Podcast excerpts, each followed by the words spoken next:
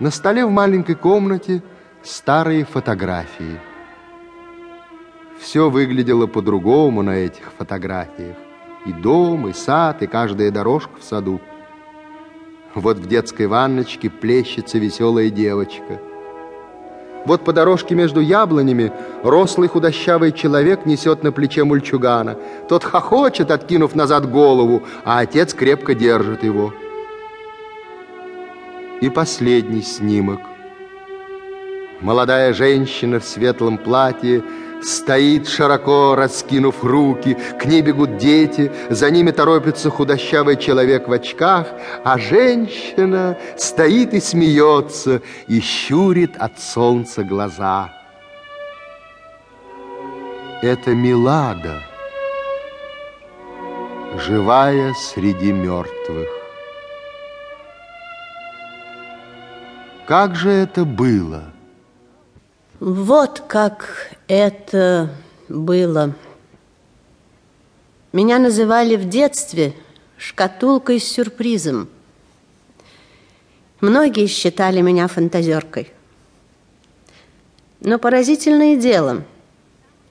Самые фантастические мои затеи всегда сбывались. Мой отец, учитель Ян Трантино, привык к этому – он угадывал во мне собственную закваску.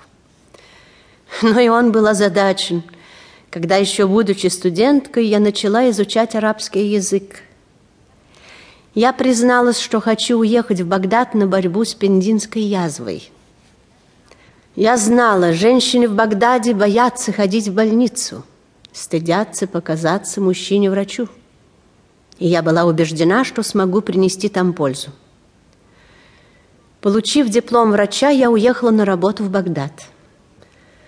Но все оказалось куда сложнее, чем я по молодости лет себе представляла. Целыми днями я ходила по дворикам Багдада, разыскивала больных женщин, уговаривала их идти лечиться.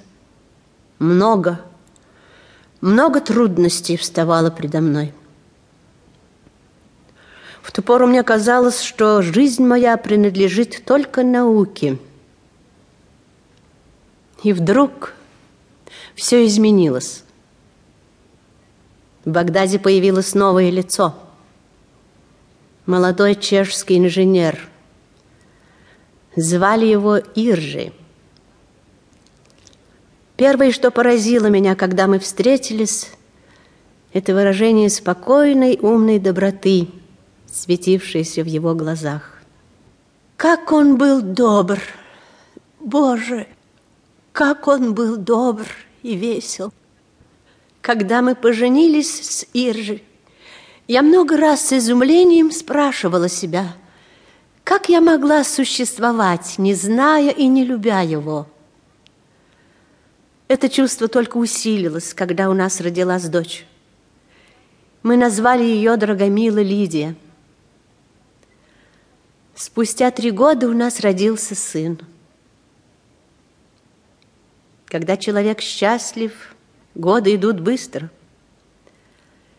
Прошло больше десяти лет, как я переселилась в Багдад. И вдруг пришел час беды. Иржи стал болеть.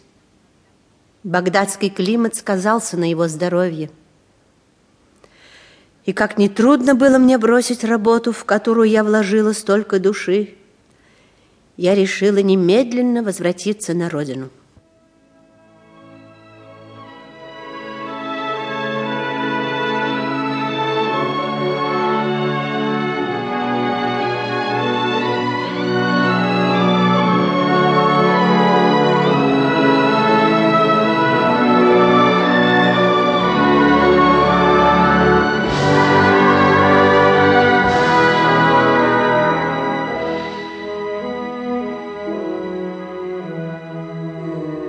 Тот, кто возвращался после долгой разлуки на родину, знает это чувство, когда удивляешься всему, что выросло, и радуешься всему, что осталось.